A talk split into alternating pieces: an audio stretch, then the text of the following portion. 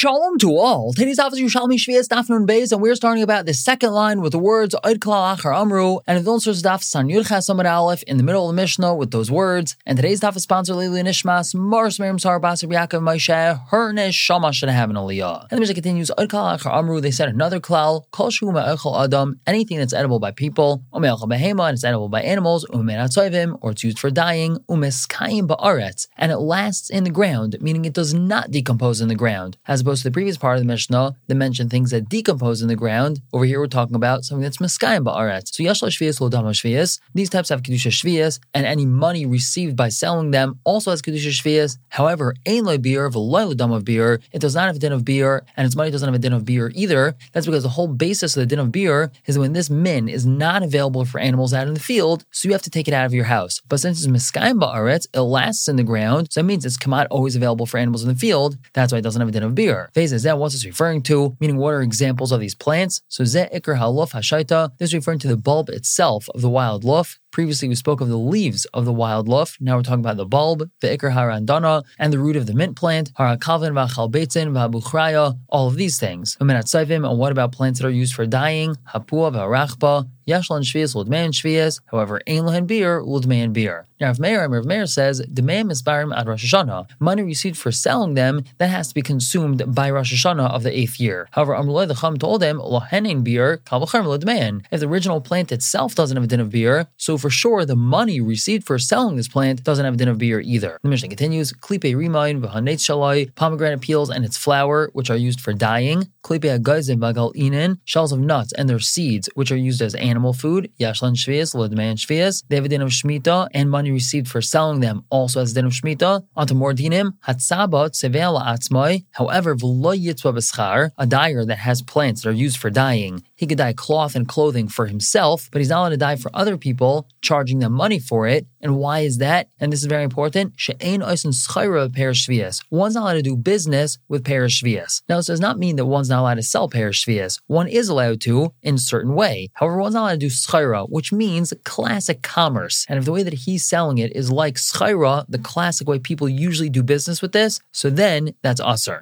Now, once we mentioned not doing schayra with perish we're going to talk about other things that one's not allowed to do schayra with. One's not allowed to do schayra with the b'chayros, firstborn animals. We know that if a kain has a firstborn animal that got a mum, so he's allowed to sell it to regular Israel because it's allowed to be shechted by anyone, and that's not considered schayra, doing business with it. However, one's not allowed to turn this into a whole commerce opportunity, buying b'chayros from kahanim that are mumin and then reselling them for a higher price. That would be a problem. Furthermore, v'levi trumos, one's not allowed to do business with truma, v'levi nevelos, and now with nevelos, v'levi trefos, now with animals that are trefos, and v'levi shkatz v'levi ramasim, now with shkatz and ramasim, different creepy crawly animals, one's allowed to do business with any of these. Nun bezon bezon on top, the Mishnah continues, a person's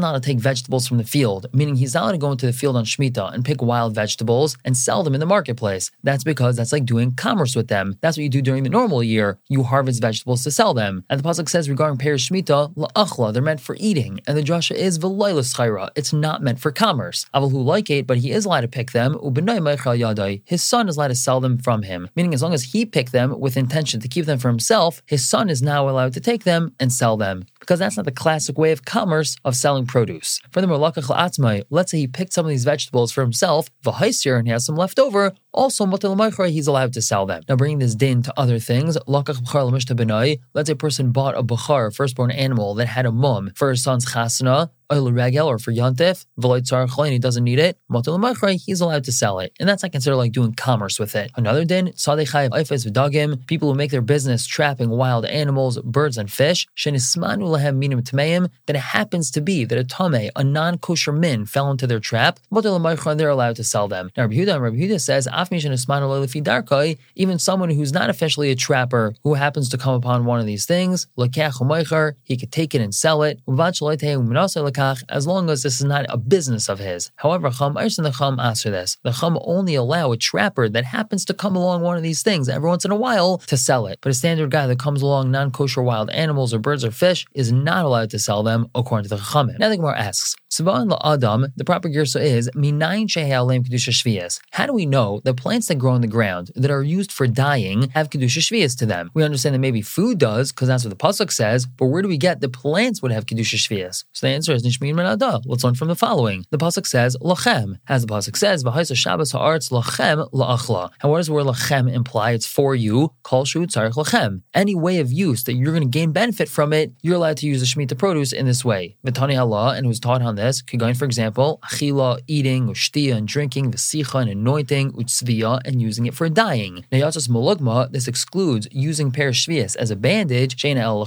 That's only for sick people. That's not for everyone. That's not something that's across the board people can use. Only sick people need bandages, so you're not allowed to use Perishvias for a bandage. Furthermore, Yatzas Alintin, Shena El Litfilin. This also excludes Alintin, which is a medicinal drink of sorts that's only meant for tefillin. Tefillin comes from the word tafel, a person who completely lost their taste buds and doesn't have an appetite. So this medicinal drink helps them with that. And one's not allowed to make this out of pear because it has to do with medicine and it's only meant for these types of people. Now, Rabbi by Rabbi asked the following question. The proper girsa to take out the word velama. His question is, Yatzus malugma kedusha shvias. We just said that this excludes malugma, things that are used for bandages. Those don't have kedusha shvias. In other words, produce that already has Kedusha Shvias is not allowed to be used for malugma, for these bandages, because this is not something that's for everybody. It's not usable for all people. It's only for sick people. And by that same token, these types of things that are used for bandages that grow on Shemitah don't get Kedusha Shvias in the first place, because again, it's not usable for everybody. But now here's the question. Vatani, we have a brass that says, Don, the proper girsa Vitsar, Vizara Istis, all these things. Shazar Nasan, the proper girsa is Bishvias, they were planted on Shemitah, Kedusha Shvias Chal Kedusha Shemitah is chal on them, and these things are not usable by everyone. These things are usually soaked in oil and they provide a really good fragrance, and they're only meant for wealthy people, and that means that they're not usable by everyone because only the very wealthy were able to afford them. And so we say they have Kedusha Shvias. But why is that?